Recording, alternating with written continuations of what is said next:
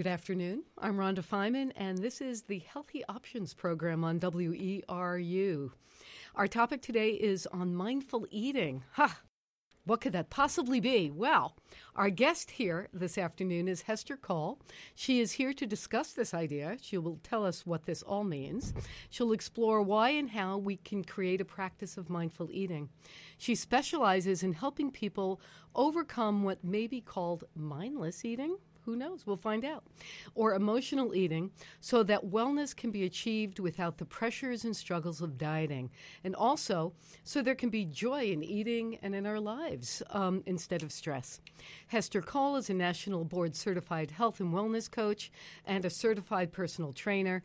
She has, uh, in the past, worked for several years with Journey to Health programs throughout Waldo County General Hospital and uh, Pen Bay Medical Center. And Hester is also a facilitator and coach of the Am I Hungry Mindful Eating program. And recently, she gave a talk at the Belfast Library about fearless eating, why diets are a challenge, and how to balance eating for nourishment with eating for enjoyment. Thank you for being here with us today, Hester Cole, and welcome to Healthy Options. Thank you, Rhonda. Thank you for inviting me to be here. So, um, I guess the big question is we'll, we'll just dive right in. Mindful eating, what do we mean by that? So, mindful eating is the opposite of eating on autopilot. Most of us eat while we're doing something else. So, autopilot is when we're driving home and we forget to stop at the bank because our mind is just wired to go straight home from work. So, eating on autopilot is just like that. We know how to bring the fork from the plate to our mouth. We've been doing that since we were six months old. So, we don't have to think about that. We can watch a TV show or a movie, or we can be checking our email or looking at our phone or on Facebook or distracted by driving while eating. So there's a number of ways that we eat on autopilot, but mindful eating would be the opposite of that, where we're just focused on the food. So I could tell you, and I'm sure you have heard this as well in your work. Um, people who say, Well, I just don't have time for lunch. So I grab something and I'm sitting in my car and maybe at a, a, a traffic light, uh, are there that many here in rural Maine? Uh, traffic light, I'll, you know, have a few spoonfuls of whatever. And, uh, oh, the light just changed. I have to keep going. Is that what you're talking about, those kinds of habits? Yeah, our lives are busier than ever. And we often think we don't have time to eat. That's a very common thing I hear among folks that I work with.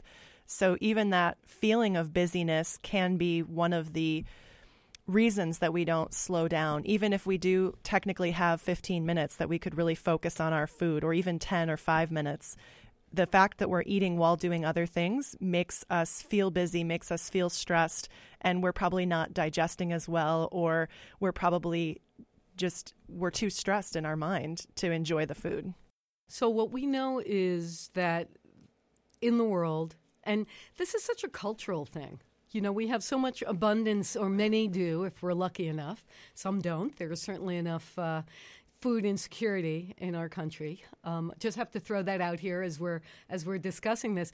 Um, but for many, many people, men and women uh, alike, there is that sense of uh, well, there's just too much of me, or uh, how do I lose that five pounds? Or we're very kind of a, we are obsessed. We're, we're say? kind of a, a diet obsessed culture and a weight obsessed culture. So most people want to be thinner or they want their body to be different than their ancestors, which is hard to change in some some cases. But we do obsess about the the image in the mirror or the number on the scale. So that's a very hard culture we're counterculture here with this mindful eating and health at every size so this is a non-diet weight neutral approach to well-being well i'm uh, if anyone's ever done this, and I have, you can look at old magazines from the turn of the century, the last century, turn of the 20th century, in the 19 uh, early aughts of the 1900s. And I remember seeing ads Are you too thin? I know you, yes, women, you should bulk up. And this is how you oh, do interesting. it. Here's the 4,000 calorie diet. You should be having more fat. You should be having more. Right. and in other cultures, that's seen as beautiful, you yes, know, having more curves. That's right. And, um, and then the 20s happened, right? The whole flapper. And then slouching became popular. That's it. and Don't smoking. That's right. so we're we want to keep in mind that the this idea of uh, of the cultural aspect of what we're discussing when you, when you say that that's part of it, and you see that trends can change, just like diet trends change, fashion trends change, body size trends can change, hairstyles change. So, in the bottom of all this is really the sense of how then what do we create wellness or the sense of, of satisfaction in ourselves? Is that a way to put it? Or so I, I think part of this approach and this philosophy is thinking about how do I have the highest level of wellness for me personally? You know, given the certain health conditions that I may have or the limitations or special abilities or you know what am i able to do for physical activity? What am i able to eat that i don't have a food intolerance for? You know finding what's the best way for you to be healthy and happy as possible. So so it's very individualized is what i'm saying. So how do we start? What's the uh, what's the first thing we need to do? Here well, we are. well one thing is learning to notice how certain foods affect us. That's part of mindful eating. So somebody may say a certain food is is like a superfood or very healthy. Like say I tell you, "Oh, you should definitely eat avocados." If avocados don't make your stomach feel good, that's something you can you, only you could notice. So we're all looking to an outside expert to tell us what to do, and in this approach the expert is you. So instead of looking to someone else to say, you know, what should I eat?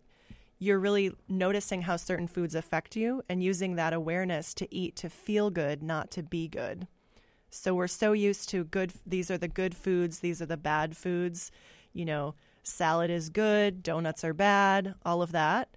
And this is totally different. We're learning how do we eat to feel good in our bodies. So our stomach should feel good, our digestion good, all of that, instead of I'm eating these foods because they're healthy or because they're on the plan or on the diet or so and so told me I need to eat more of this. That's the difference. So, what we're asking ourselves is when I eat this, what's happening inside? How do I feel? Yeah. And even noticing it's it's an approach of I can eat whatever I want, but do I really want that based on, oh, is it going to make my blood sugar, you know, spike and then drop? Maybe I'll have that food as a dessert after a meal so I can really enjoy it without having a crash, for instance. It could be timing of when we eat certain foods. It could be which foods we choose. It could be I'm in the mood for something fudgy and delicious do I want ice cr- chocolate ice cream? Do I want a brownie? Do I want a square of dark chocolate? Do I want uh, a a date with a little bit of almond butter and a little square of chocolate and have a little dessert burrito? It could be any of that. How's it going out there, everyone? I, do, do we want all of those things? No. But we will find out that, in fact, wow, I really feel like some sauteed kale right now with some garlic. I really feel like uh, a piece of salmon with whatever. So, and again, even when I made that joke, we're already talking about a cultural stereotype that you know although i do have i do have here and many of you might have seen this and it is our mantra for today. Stressed is dessert spelled backwards. Okay. So all right. So yes so sometimes so we crave a certain texture temperature or flavor. Like i might be in the mood for something like when you said kale with garlic, it's like, oh, maybe I want something hot. Maybe I, maybe it's winter. I want something warming. Maybe I want to add garlic or chili peppers or some sort of hot spices to my food to make it more winter like because it's the opposite of what the season is. Just like I'm sure you're aware of this through through what you do. Yes, well, in Chinese medicine, that's exactly, exactly how we talk about diet. And I think the part that I'm uh, that I'm in, enjoying what, what you're saying is is how then we get to say to someone, well, this is what we think of as really good way to go when it's minus 10 degrees outside. And this is what we think is really good way to go when it's 80 degrees outside. Maybe you don't want a hot pea soup, or maybe you do. You know, if you live in India, it's very, very hot, and, and that isn't that the most spicy food? It makes you sweat and perspire. So, all of that uh, makes sense. But what you're saying is we're not using that as an external idea. We're going to say, wow, well, I understand that that's an important thing in this time of year, but I feel better when I'm doing X, Y, and Z. Yeah, it's kind of taking everyone else's advice and filtering it through your own filter and deciding what's going to work for you. So, um, with that in mind, well, so for instance, there are people, this SIBO, some people have trouble digesting certain things in their small intestine. Garlic and onions are really categorically out of the no question. Nos, no nos, and out of the question. So, someone b- without a diagnosis can actually be eating those things and going, wow, I'm noticing I don't feel well. Mm.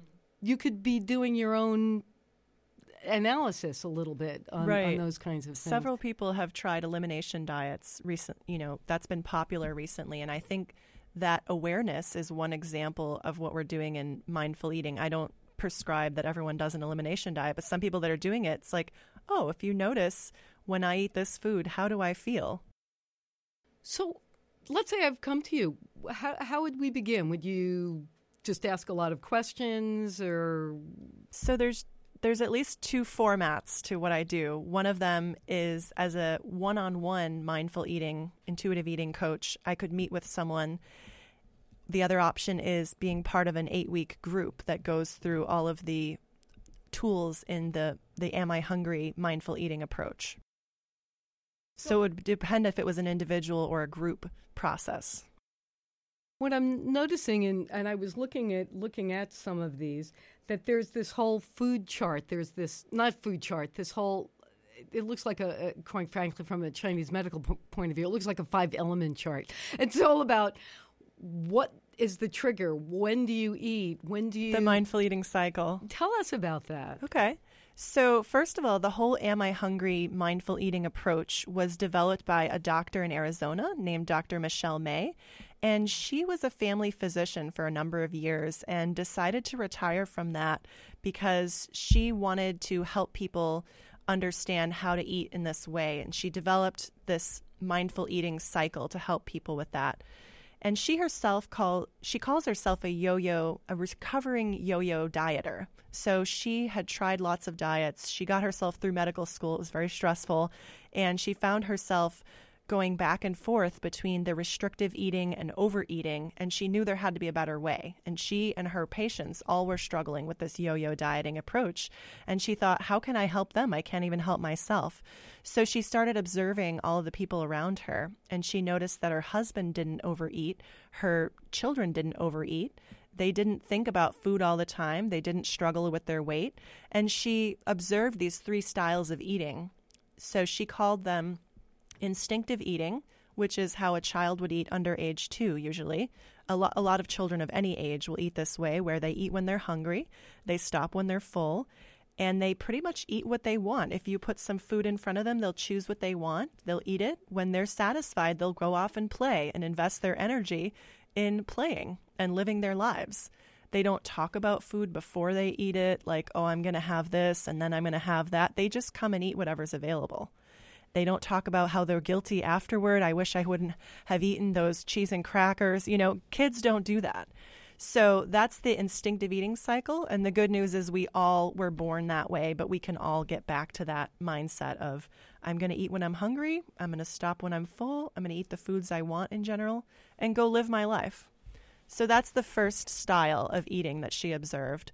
And then it goes with the mindful eating cycle. So the, the other two styles are the overeating cycle or binge eating, which is where we're eating due to these external or emotional triggers. So it's like, oh, we're eating because of uh, stress, boredom, even uh, overwhelm, or you know, my my sister called me and it was a difficult conversation. Now I need a cookie, that sort of thing or eating due to reasons like loneliness, depression, you know, seasonal affective disorder could be a trigger for overeating.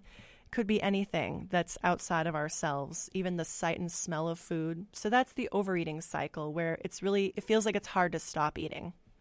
And then there's the restrictive eating cycle where we, it's kind of like a pendulum. The more we go toward overeating, like a grandfather clock, the more you swing it over here, you are in the overeating aspect, then the the further you go over here in the dieting or restrictive eating aspect. So it's like you're um, getting ready for a cruise, you're restricting, you're restricting, and then you're on the cruise. Well, I better eat what I want because I paid for it. Do you see how these, these three styles, we all go through them? Nobody is just an instinctive eater or an overeater or a restrictive. Hold that thought. If you people have just tuned into the Healthy Options program. I'm Rhonda Feiman, and this is WERU Community Radio. We're discussing how to create a practice of healthy and balanced eating based on being positive rather than punitive. We'll get to that. Our guest is health and wellness coach Hester Cole, facilitator and coach of the Am I Hungry Mindful Eating program, and we're learning all about that right now. So, we were talking about that restrictive diet. Is that where I'm going to have three carrots and four olives, and Right. look how good I am. Right. So it's about being good in that restrictive cycle. And you may feel like you're quote unquote in control, but it's like there's a lock on the refrigerator. It won't last long because we feel too restricted. It's like a tightly wound yo yo, and then all of a sudden the yo yo unwinds and we're in overeating again because we can't possibly stay on that tight tightly wound we can't stay on the wagon you know we're going to fall off the wagon because the wagon is so restrictive Right. So, what was it? There was something, the difference between being in control, what we think and is in control, charge and in charge. So that's kind of a fine line. Uh, in control, most people would think, a lot of people say, I'm going to be mindful about my eating, I'm watching what I eat. And what they really mean is they're being restrictive because they're kind of in a dieting cycle where they're say they're limiting like like what you just said. So i'm only having this many of this and this many of this food.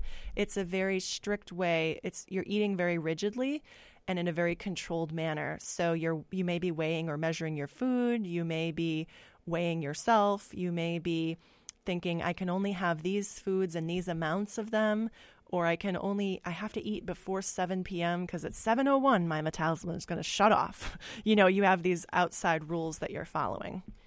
So, I guess uh, then what, what, we're, what we're talking about here is being more aware of Am I hungry? and Am I- yeah and being mean, in literally. charge you're gonna uh, you're you're the expert so only you know if you're hungry. And hunger it turns out is actually a physical symptom. It's not in our head true hunger is two major things happening our stomach is emptying which causes the growling the rumbling the hunger pangs all of that stuff and then this feeling of your blood sugar dropping is the second major thing happening. So you notice that you're having trouble, you know, thinking. It's right before lunch and all of a sudden your brain doesn't work as well and getting that task done is seeming to take a lot longer. So maybe it's time for a refuel or maybe you notice you are getting irritable, that hangry crankiness, or maybe you are feeling that you have a headache right? You feel a headache coming on. I really need to eat. This feeling you must eat now. That's true hunger. It's physical. And versus our minds. The head hunger, Tell me which is that. like, you know, I like to go on what I call little voice patrol. And there's like these little voices in our head being like, oh, well, you really shouldn't have that because you've already had this many sweets, you know, today or this week, or you've really been eating too much of this food group or that food group. And we have these voices that kind of make us feel guilty sometimes for eating certain foods. And instead, there's this all foods fit approach where we naturally tend toward balance, variety, and moderation. So if one food is up here on a pedestal, the, the more we tell the brain we can't have that food, the more we're going to want it. Like if it's, I don't know, what what's a food that might be on someone's pedestal that they don't often allow themselves to have because they're worried about overeating what, it? what happens in our culture? We, what would we say? Sweet, sugar. I would say for some it's it's sweets, for others it's potato chips. I had someone who Right, it was it was cottage cheese or it was, you know, those frozen chicken pot pies. It could be absolutely it could be savory or sweet. But I think for the majority of people it tends to be something dessert like. It's our culture, Hmm. We were told when we were kids, eat your vegetables or you don't get dessert. right? Or, well, stressed is desserts backwards, and everyone laughs at that one. Right. So, you know, and, and what I, I, what you said earlier, and I did notice that there is a sense of if you actually have a medical condition, you have diabetes, you have something, uh, some reason why certain foods really are difficult, we can still work with being mindful. Absolutely. And Dr. Michelle May, who founded this program, has actually created programs that are specific for people with diabetes or prediabetes, people that have binge eating challenges, people that have undergone bariatric surgery, or even students or athletes, or there's a variety of other specialized programs let's you know and, and, you know who you are out there if uh, if any of this is resonating. Um, let's start you know, we some of these exercises can we can we do something? Yeah. can we do a little let's start start with one of our things. We brought i have uh, we have little snacky things here. I oh hester brought the great chocolate 72% which of course i'm saying is like fabulous because we can have that. I brought raisins but should we try something? Should we just do yeah, a little mi- so a little exercise? We're going to do a mindful bite, and those of you who are listening who have a snack nearby can grab, grab a something. snack. And we're going to learn how to enjoy that more than you ever have before. Are you ready? Yes, okay. I'm ready. I already snuck. I already. She already in. started. Okay. so I want you to take a deep breath. Just really relax. You can close your eyes if you want. Just breathe in and breathe out. And go ahead and pick up whatever food it is that you are going to use for this exercise. And I want you to use your sense of sight first. Part of mindfulness is using all of our five senses. So we're just going to look at this food first. If it's in a wrapper, look at the pretty wrapper. If it is a fruit or a vegetable, look at the skin, see what color it is. You can put some of this food on a plate or in a bowl. And I just want you to observe what are the colors, the what does the texture look like to you? You know, are there little bits of something? I've got this almond dark chocolate, it has some sea salt. So just observe visually this food. What's the shape? What's the color? Does it have any interesting, you know, little designs in it? Is there swirls or, you know, is there wrinkles in the raisins? So just looking with our eyes. And then I want you to use a sense of touch. So you're going to pick that up and just feel the texture. You know, what does it feel like? Is it smooth? Is it bumpy? Is it rough? Do you notice um, that you want to put it in your mouth? right? Are you aware of any smells coming from the food? If you hold it up to your nose, what does it smell like? Does it smell stronger than you remember? And then go ahead and touch it to your uh, your outside of your lips. Just feel what is what does that food feel like? And take a little bite and just put it in your mouth where you can really taste it. Use your tongue to taste that food against the roof of your mouth. What flavor do you taste? Is it sweet? Is it salty? Is it bitter, pungent, astringent? What kind of taste are you tasting? Does it taste any different than it usually does? Do you like the taste? Do you not like the taste? Is it as good as you thought it would be? And go ahead and chew that food and swallow and take another bite when you're ready. And same time, at the same time, uh, the next bite, notice the sight, the smell, feel the texture. The aroma gets our taste buds ready to taste things and go ahead and chew that and swallow it. And notice do you really like this food? Is it as good as you thought it would be? Do you want to eat this again soon? Are you satisfied with just a few bites, or would you like a few more bites? Have you ever eaten this slowly before? Probably not.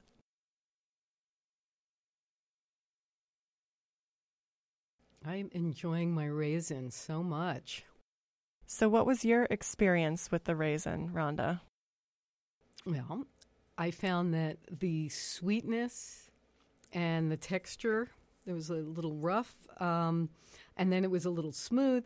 I found that it just amplified. It was like a, an explosion of delicious sweetness in my in my uh, my whole my whole mouth, and it was very satisfying.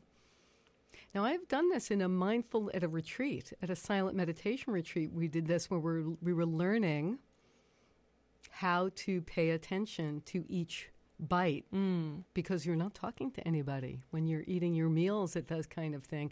And I think that's what we're, we're getting at here. I found this to be an explosion of sensation. And that, and then I was also like going, oh, I want, I- really think I needed some of that chocolate that Hester has over there. And next time I'm going to use that. Okay. I did have a little moment where I wasn't mindful. I was thinking chocolate, but mostly. Um, I thought it was brilliant. How, and I, I'm hoping everyone else who had a moment to do that, and if you're still doing that, to just enjoy every taste bud awakening to whatever it is that you're experiencing. Yeah, how often do we eat in this way where we give our full time and attention to the food? Normally, we're eating while doing something else, or we're eating with the idea, I need to finish in X amount of minutes because I have this and this and this to do, or we're not fully in the present. We're thinking about whatever else is going on in our lives. So our minds are usually not in the moment with the food. So this is a very important part of this course, and this is what we talk about uh, in one of the one of the workshops is how do you give your full attention to the food and how do you eat with the in- intention? So it's attention paying attention and intention of feeling better when you finish than when you started. Because when we start eating we're a little bit hungry and a little bit hangry and uncomfortable and our blood sugar's low and we just want to feel better. And then we get to the point where we're satisfied. We're kind of i call it like we're a level five on this hunger and fullness scale. If you think one is like completely ravenous i'm starving and 10 is i'm so stuffed i feel sick a five we feel satisfied but we often go beyond that. So learning to start to eat when we're hungry is easier than learning to stop when we're full. So the stop when you're full piece is very interesting. Is there the people are starving? I better eat. Look how ha- um, privileged I am. I have to clean my plate. right There's that. Um, do we forget the idea that well, it's okay to have leftovers or right i can just stick this in the fridge for in a in a little container for later have it for later? Um, what else? What well, else we, comes we get up? all these messages usually as a child about eating. So we we learn these messages either because they're told to us like rules. There's rules like you have to stay at the table until you finish your dinner or until you finish your vegetables or whatever the rule is. Or there could be rules like you don't get dessert unless you eat these soggy, you know, vegetables from a can or these overcooked broccoli that are that are like pale green or yellow because they've been cooked so long or there could be a texture that a child doesn't really like and they have a memory of being force fed this certain food whether it was peas or you know whatever the vegetable lima beans or whatever and they have a negative association with the entire vegetable food group or it could be that they had to clean their plate and they didn't they learned to overstuff themselves as a kid actually. So we can learn that very early on or we may have another memory where maybe we had five you know siblings and if you didn't eat quickly you didn't get your share or someone else would take it. So there's often this idea of the food attitudes as an adult coming from way back when we were usually under age 10 and either there wasn't enough food or you didn't get the kind of foods you wanted or maybe dessert was kind of maybe somebody didn't let their kid have any processed food so once they discovered it in college they went crazy or you know not went crazy but they they dove in like oh i'm going to try all these things. They look so delicious. So i think it's important to reflect on what the messages you got as a kid were about food. And those of you who are parents thinking what messages am i sending to my children who are now picking up w- what i'm modeling it's got to be totally pure, or we don't care if it's pure, or it's got to all come from a box, or all of the assumptions that we have yeah kids pick the- up on that for all the right reasons or all the wrong reasons. All the good intentions are still imparting some message. If So- if you don't want your child to eat any processed food, I have met people that say I my children have never had fast food. Well, that's great, but then they might be always curious about it, you know? So you could allow them to try it and see if they think it tastes good. You know, that would be one strategy. And if they've had a lot of other food that they liked, you know, they may not care for it. So that it's kind of putting them in the driver's seat and saying, "Do you really want this? You can have whatever you want. Do you really want that?" Do you really want that? Are you really hungry? What is our head saying? What is our body really saying? And what about that association of food and comfort and security Right. and love? We've learned that since we were little babies because when a baby's crying, what do you do? You usually Just feed, it. them. You say, Here's your mother, here's a hug and some milk, or you say, Here's a bottle or whatever. So we learn from that early age as an infant that food is comfort. When we're sad, when we're upset, we can always reach to food. So we learn that and we continue to do that as adults. And some, that's an issue, and some it's not, as we said. The intuitive eaters, my body wants this, I'm not hungry. I, I ate a late lunch, I ate at four in the afternoon. Um, I know it's dinner time, but I'm really not hungry. So I'll I'll do something else. Someone else might say, "What? Oh, it's it's seven, o- five o'clock. It's dinner time." Yeah, Even- many people eat by the clock, and um, I just want to mention that we're not only one style, so we go be- between those styles. So someone may be in the instinctive like seventy percent of the time, or they may be in instinctive eating like twenty percent of the time, and then someone may have the tendency to be in overeating most of the time, or restrictive eating in most of the time, and then sort of have these binges. But it's important that we think about and notice which style am I in? You know, what do I tend toward? Is it the instinctive, the overeating, and the restrictive? And just notice. So um, I've had conversations with, with people, and they'll say, "Well, if I'm going through something very stressful, I eat a lot, and I gain 20 pounds. I had a very stressful year. X, Y, and Z happened. I I, I uh, couldn't stop eating whatever." I've also had people say, "I went through such a stressful year. I stopped eating. My Yeah. appetite went away. I lost 25 pounds."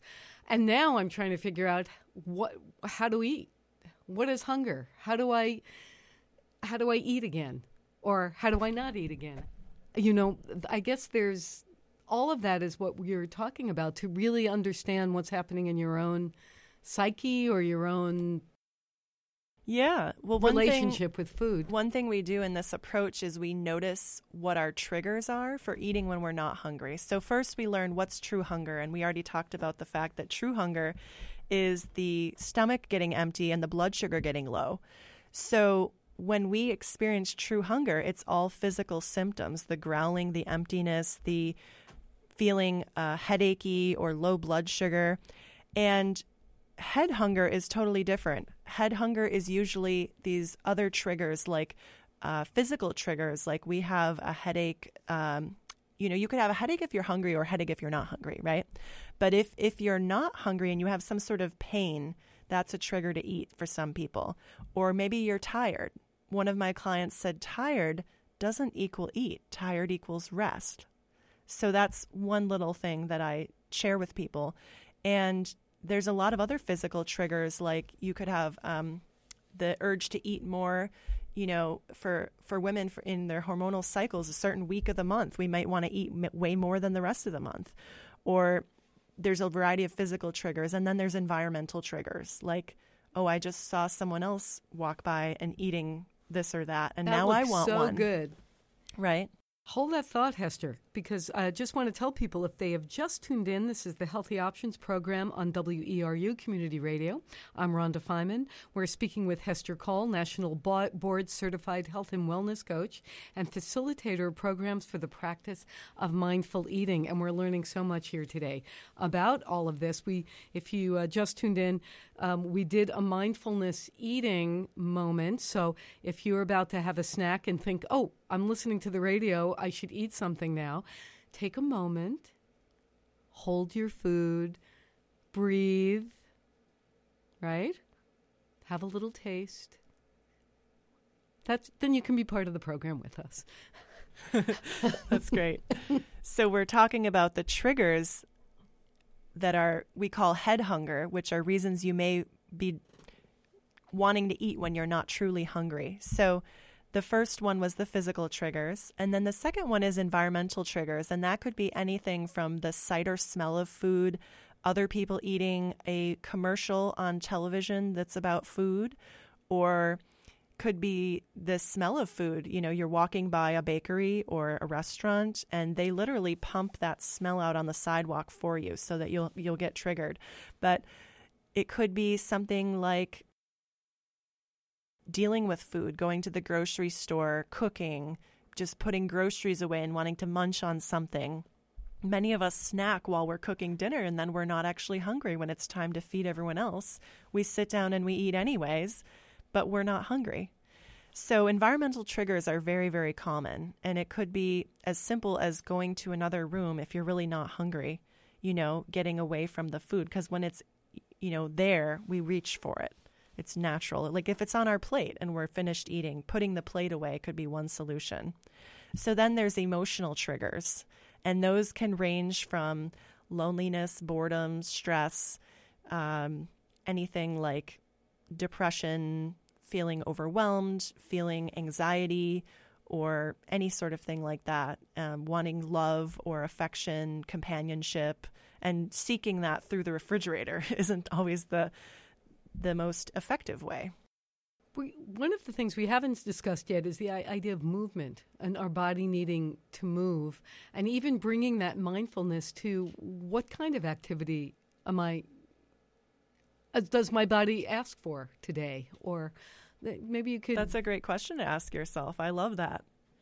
I think we talk about mindful movement in a very similar way, and I always remind people you don't have to exercise do you want to exercise?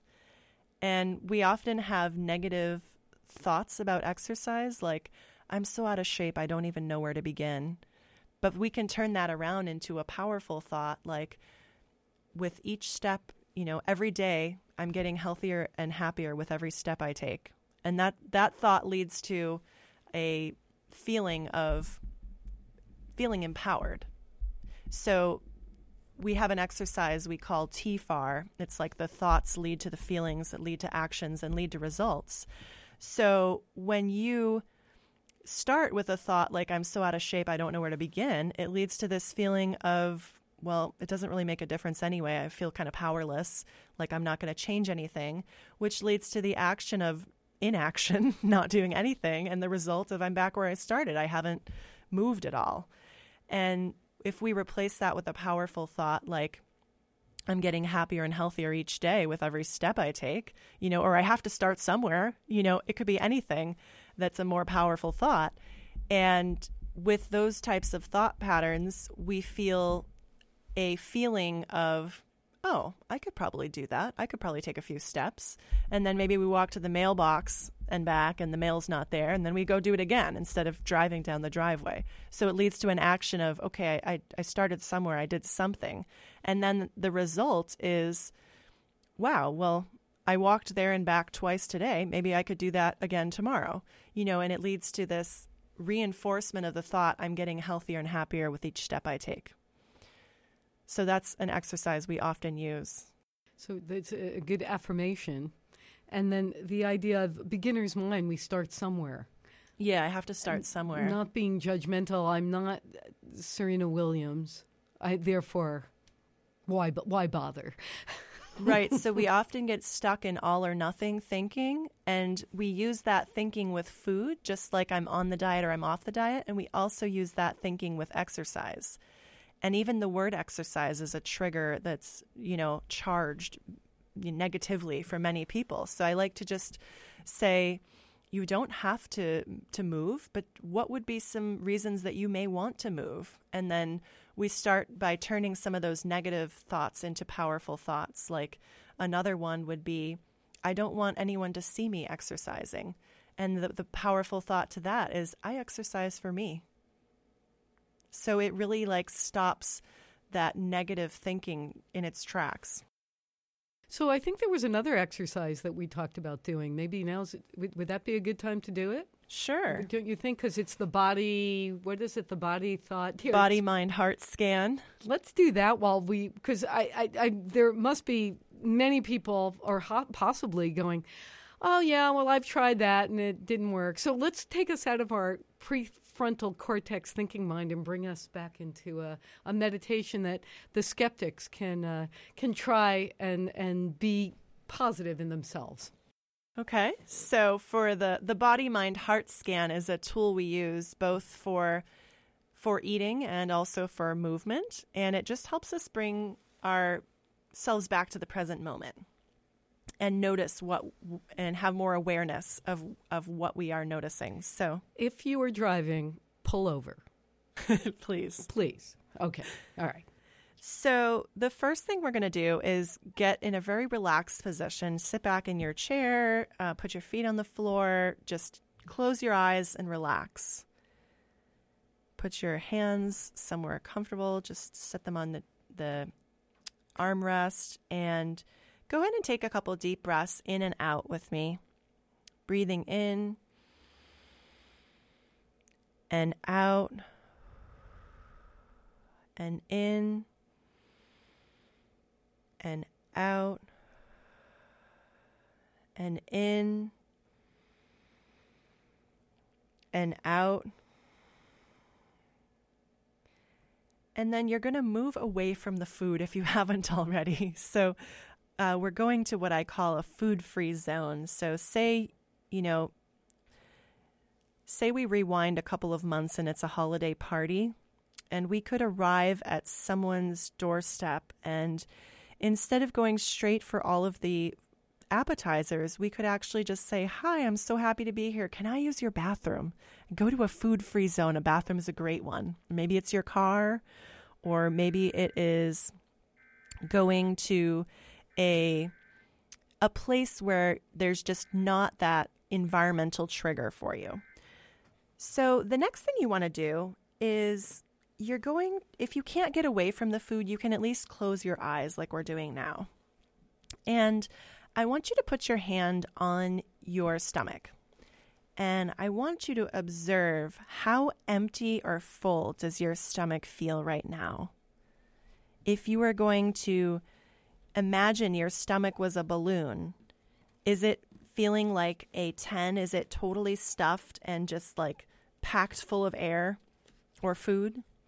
Or is it completely empty? Like, is it completely deflated? Like, is it a level one?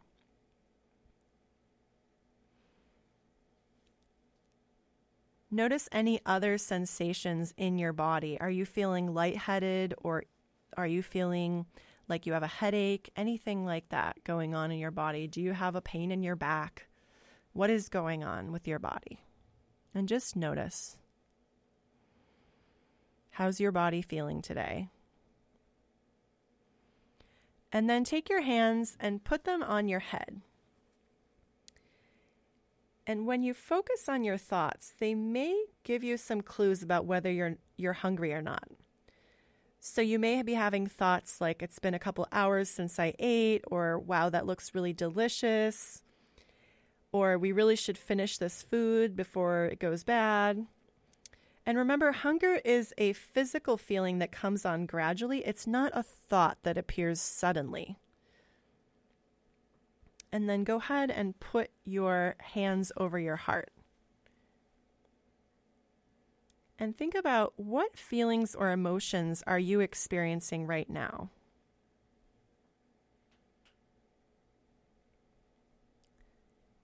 Just focus on your awareness. Don't don't try to judge the feelings, just stay curious and notice. Are you feeling stressed? Are you feeling bored? Are you thinking about everything you have to do or maybe feeling overwhelmed? What kind of feelings do you have? Because even if you can't change your to do list for today, you could change how you feel about that. Or you can notice before you start eating, oh, I'm feeling stressed today. And just that awareness can really help us. So, awareness is helpful because our emotions do affect the rest of our eating decisions. So, just being able to say, this is how I'm feeling today. Can really help. And let's go ahead and take another deep breath. And if you had to give yourself a number on that hunger and fullness scale, one being, I am totally empty, and 10 being, I am totally, totally full, five is somewhere in between, what number would you give yourself right now?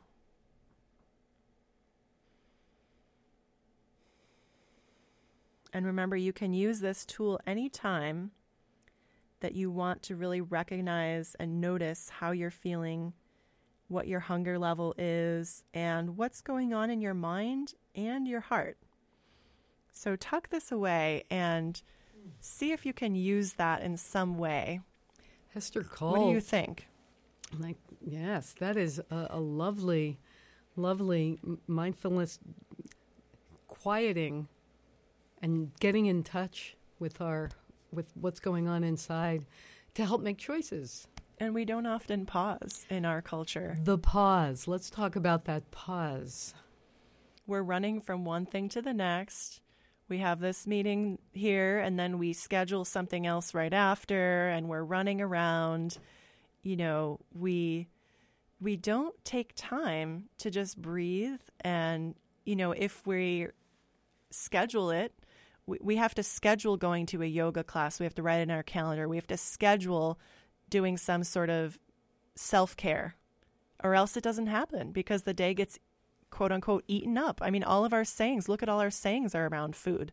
Like, put some, you know, the, the idea of I have too much on my plate, right? That, that comes from a food focused culture. Or there's other sayings about food we have, like, you know, uh, let's see what else. There's the idea of you know sweet the, the sweetness of life or variety is the spice of life. I mean, all of our sayings are surrounding food.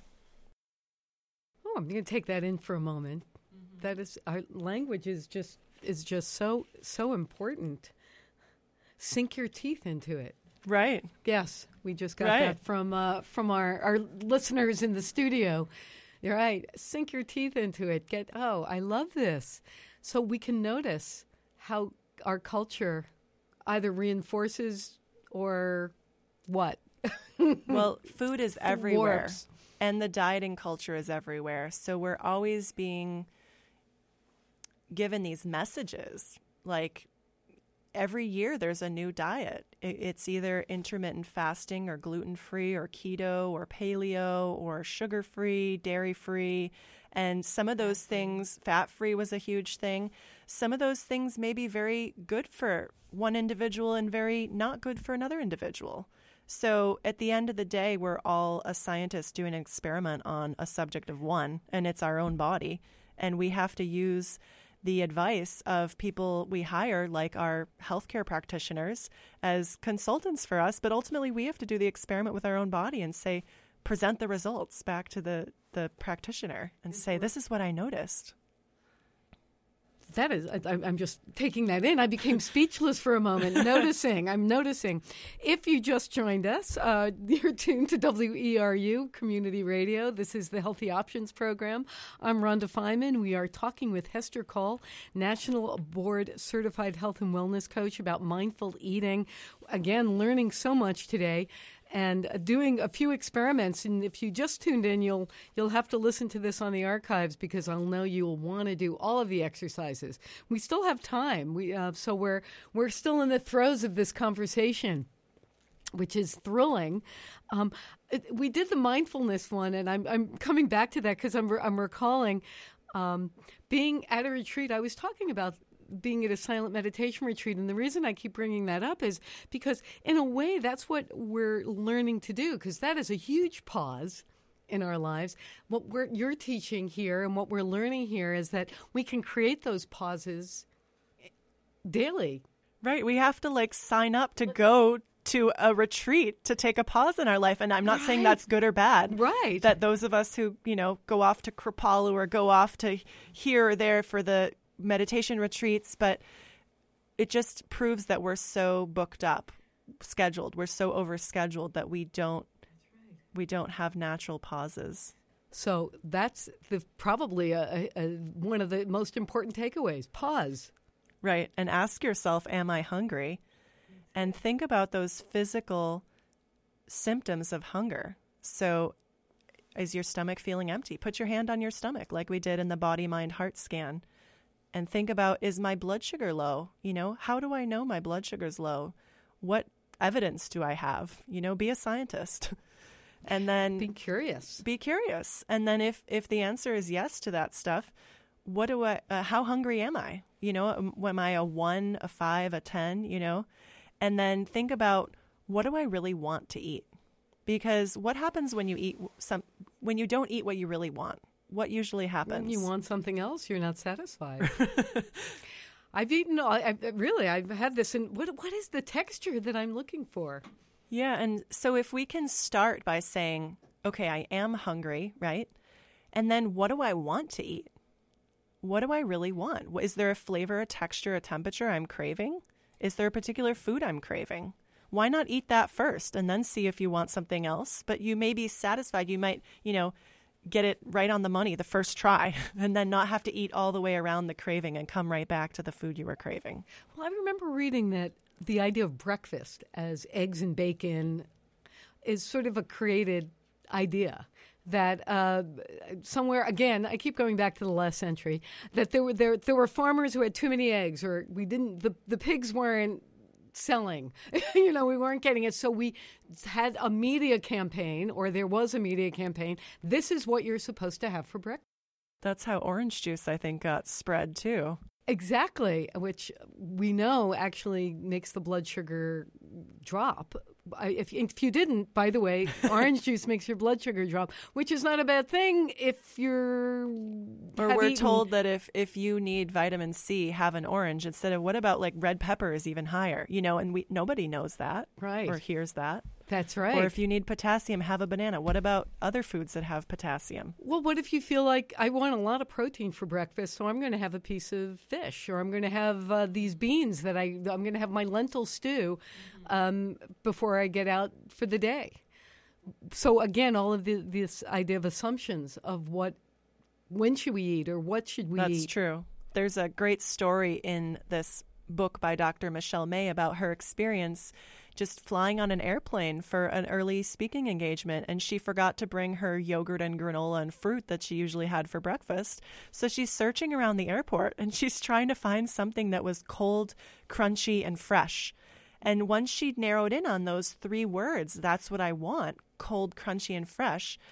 You know, none of the options at first seemed appealing. There was like these bruised apples, these hot egg and sausage sandwiches, and then there was these giant chocolate chip cookies. And the truth was she didn't really want any of that, any of that. So she looked around a little more and it was eight in the morning, but somebody was putting out salads for the lunch rush. And it was like cold, crunchy, and fresh. That will do. So she had her salad at eight in the morning, not caring what anyone else thought. So that's an example of how to use these principles. Right. And different cultures. I was in Japan and there was a um, we had fish for breakfast every day, and, and I found that this is perfect. This is exactly what I need to be having for breakfast every day, and I do eat a lot of that to this day every day. But my, my favorite story is, and this was, I don't speak Japanese and I was using Google Translate, and it took a long time sometimes for conversations. And I wanted to go a, to do an event early in the morning, so I wanted breakfast to be earlier. From I was staying somewhere, and breakfast was supposed to be at eight, but I wanted it at seven, and it took about twenty minutes of a conversation with this gentleman, and he kept saying, and I couldn't believe what he was saying. I said, "May I have breakfast earlier? Would that be okay?" And he kept, I, the Google Translate kept saying, "If the rice is ready." And I go, "If the rice is ready." And it took me 10 minutes of those 20 to go, oh, if the rice is ready, they're cooking the rice, and it's so important about the rice that if the rice is ready at 7, I can have it. I can have breakfast early. If the rice is not ready at 7, I cannot. It was a very cultural idea, and uh, the rice was ready. So fortunately, okay. I got my uh, fish, my rice, whatever. got to do my day early, but it, it was such an awakening because it was out of context why would the rice have to be? Ah, I get why the rice has to be Because rice is the meal. That's right, and the fish, and with the fish. So we can bring that into our daily lives. Just because there's an idea of what breakfast should be, right. or lunch, or what time lunch should be. Maybe you're hungry at 11 if you've been up at, since 6. That's not lunchtime, or is it? And what most about of us are used to eating by the clock. So That's right. that's one of the environmental triggers that's that causes us to eat when we're not hungry because we're either eating it- we I call it preventative eating. So say I'm going to this meeting at 10 and I won't be done with that till 12, so I have to have a snack even though I'm not really hungry at 9:30, you know? So it's called preventative eating. It's like if you were lining up a bunch of kids to take them on a, a school field trip and you told them, everyone go to the bathroom. If a kid doesn't have to go, they can't go preventatively. It's like you can't just eat three pizzas and be fine for three days. You know, like we can't just pile on. Maybe we can leave our cat for the weekend and leave the food out and they'll be fine. But humans can't really eat preventatively. Think about that. But you might want to bring a snack if you know that you're not going to get away and there, your blood sugar You will. can plan ahead. Yes, which is different Yes, than eating before you're hungry. So planning ahead is part of the well, what do I want? And then the two other questions I like to ask my class are what do I need and what do I have? So those are the three questions. What do I want to eat? You know, what is, what am I craving? And what does my body need? Like what have I eaten earlier? What will I be eating later? How can I provide balance, variety and moderation in my diet? You know, based on maybe I didn't have any vegetables with breakfast, maybe I'll have some with lunch and dinner, or maybe I'll ha- incorporate that in my snack. Or maybe I didn't get any fruit or I maybe I didn't get enough protein at the last meal. I'm going to make sure I have some at this meal. So it's what am I what does my body need and then what do I have on hand? And what you have on hand is based on that planning and preparation and oh I packed this for myself or I'm going to get this from the store and have it in the fridge. Well, I think we are really getting to the top of the hour here, which is very sad because I want to continue on with, with Hester Cole and, and having this conversation. I feel like we're just getting started. so thank you, Hester Cole, for being with us on Healthy Options today. I know you have a website. And for people to who can check that out, hestercolewellness.com, hestercolewellness.com. We'll have a link to this when we post this program in the WERU Public Affairs archives. If you missed any part of this program or would like to share it, please go to weru.org to find our recent programs on demand. And after it's posted, it will be on the Healthy Options archives in the Public Affairs section of weru.org. Many thanks to Vic Treadwell for setting up our engineering apparatus today, um, um, and also to Petra Hall for her production assistance. Thank you all for your dedicated WERU listening and all of your supporters. Thanks for um, being with us today. This is Rhonda Feiman wishing you the best in health.